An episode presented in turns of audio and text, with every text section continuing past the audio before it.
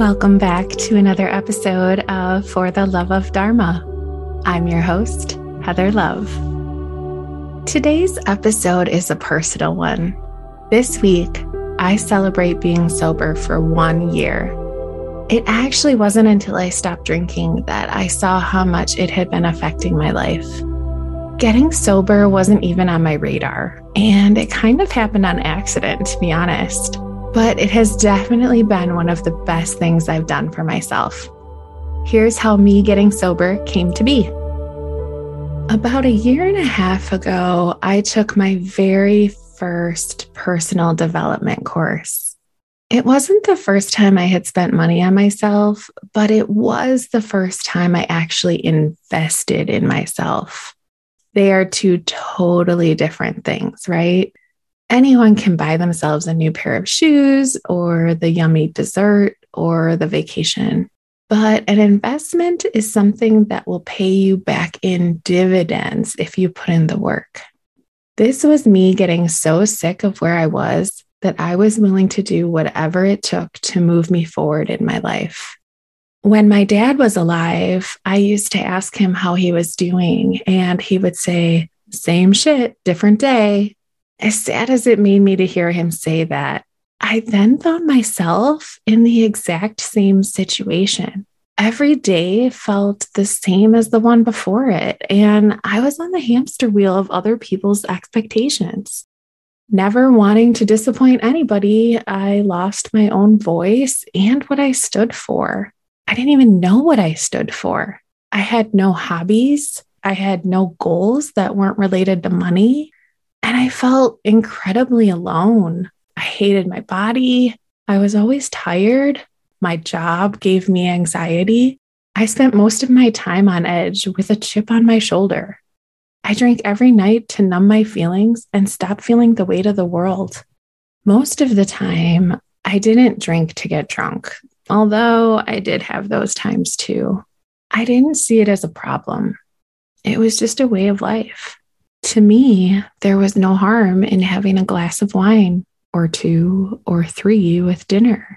However, as I started down this path of personal development, I found less joy in drinking.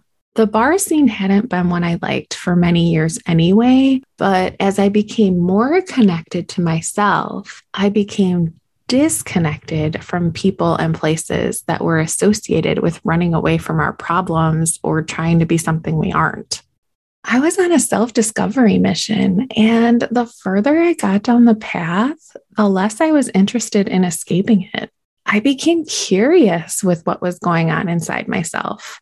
Instead of running away from the parts of me I didn't like, I investigated why those feelings were there where the stories were coming from and if there was a way to get to the root of it all. I kept showing up for myself, even on the days that were really hard. I began to understand things about myself that I had spent my whole life avoiding. I was a control freak. I had a ton of codependent tendencies. I had no self worth, but that was all changing.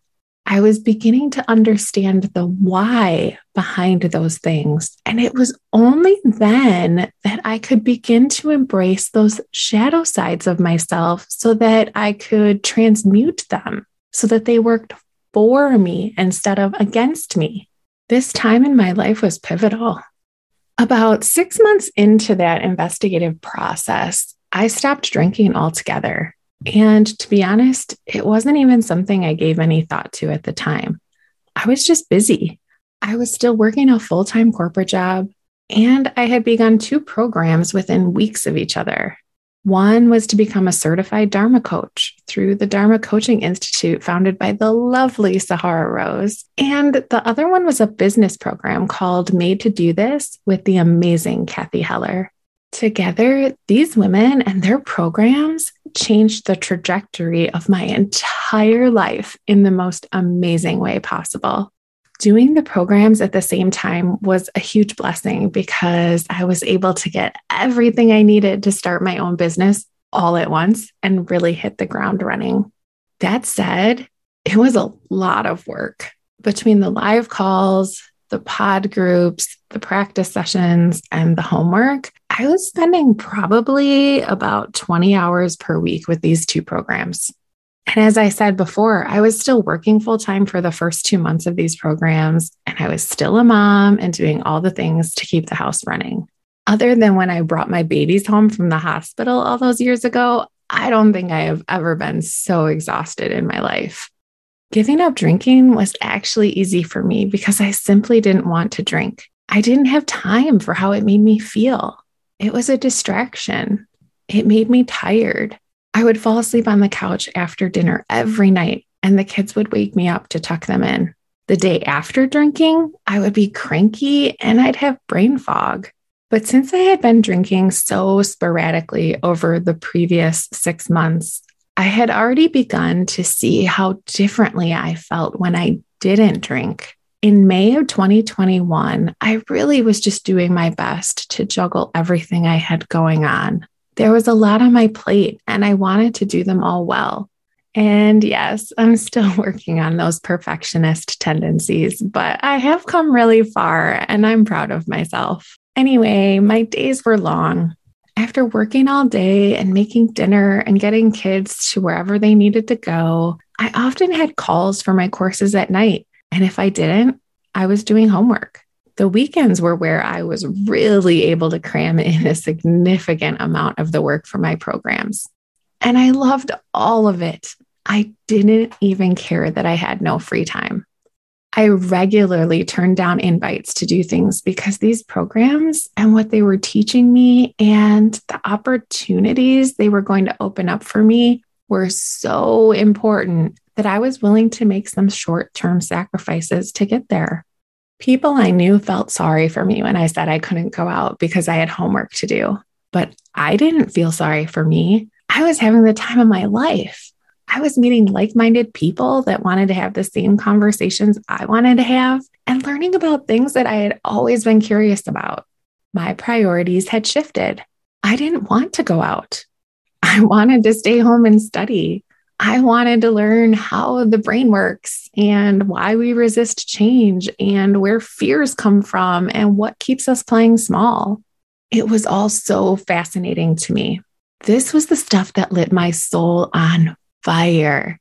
I couldn't care less about what was on TV, all the drama at work, who was having what for lunch, or what celebrities were doing. Though, as a side note, I really want to get inside Kanye's brain just to see what's going on in there. But that's just because I'm super interested in anybody that seems so disconnected from social norms. While I loved this time in my life, I also had to get really comfortable being alone. Sometimes that was hard. As what was important to me shifted, so did my friend group. The invites to go out became less frequent, which I was actually okay with because then I didn't have to decline when invited to go out and have some drinks at a bar that I didn't want to be at anyway. I just had to keep the end goal in mind and know it was all worth it. The people I talked to most were people I've still never met in real life, and we would have regular chats over Zoom. Today, these people are some of the closest friends I have. There was a time in my life that I would have thought that that was really weird, but the pandemic shifted how we do things, and I'm okay with it. If I did have free time, I made it a point to try to do something fun with my kids. And if I wasn't doing that, there's a good chance that I was catching up on sleep as much as I could. I know a lot of moms who go back to school in their adult life and go through something similar. It's a choice we make for the possibility of what the future holds. I think a lot of people drink because they feel as though the alcohol gets them closer to who they want to be. I was that way for a long time. It helps you avoid looking at what's really going on. And to be honest, sometimes we all need a little distraction from real life. I am not bashing anyone who drinks. This is just me telling the story of how I came to realize it wasn't for me. But what I will say is that for anyone who continually drinks so that they don't have to face their own reality, could be looking at a potential problem. I just have no desire to drink anymore. If I'm feeling some kind of way, I have a lot of other coping mechanisms that are much healthier for me. I work out, I dance, I journal, I meditate, I take a nap. I am not interested in feeling like shit for three days after I've gone out drinking. To me, that is not a fair trade off of what would have otherwise been me sitting in my own discomfort for maybe an hour or two. I have entirely too much to do to feel crappy for days on end. I have never been one to hold my liquor well, but as I got older, the recovery period was taking longer and longer. So I am not exaggerating when I say three days. I didn't even have to get drunk for it to take that long. A slight buzz, and I was not at my best for several days afterwards. Who has time for that? If you're even a little sober curious, I invite you to give yourself a trial run. How long that is probably depends on how often you're currently drinking. But if you can try a full week, including a weekend, that's probably a good place to start. Journal out what is going on with you when you want to grab a drink. Are you happy, sad, anxious? Are you by yourself, with friends? Then journal out how you feel when you resist the urge to drink. Do you feel more on edge? Are you proud of yourself? And then keep doing this every day for the whole week whenever you feel like drinking. Check in with yourself to see how you're feeling each day. How do you feel physically? Do you have more energy? Are you sleeping better? Are you more focused? These are all important observations because it will tell you a lot about how alcohol affects your body. It's probably things you've never even thought about before because having a drink or two here or there has never been a big deal. And it still may not be. But if you go through this exercise, you'll be more in tune with yourself.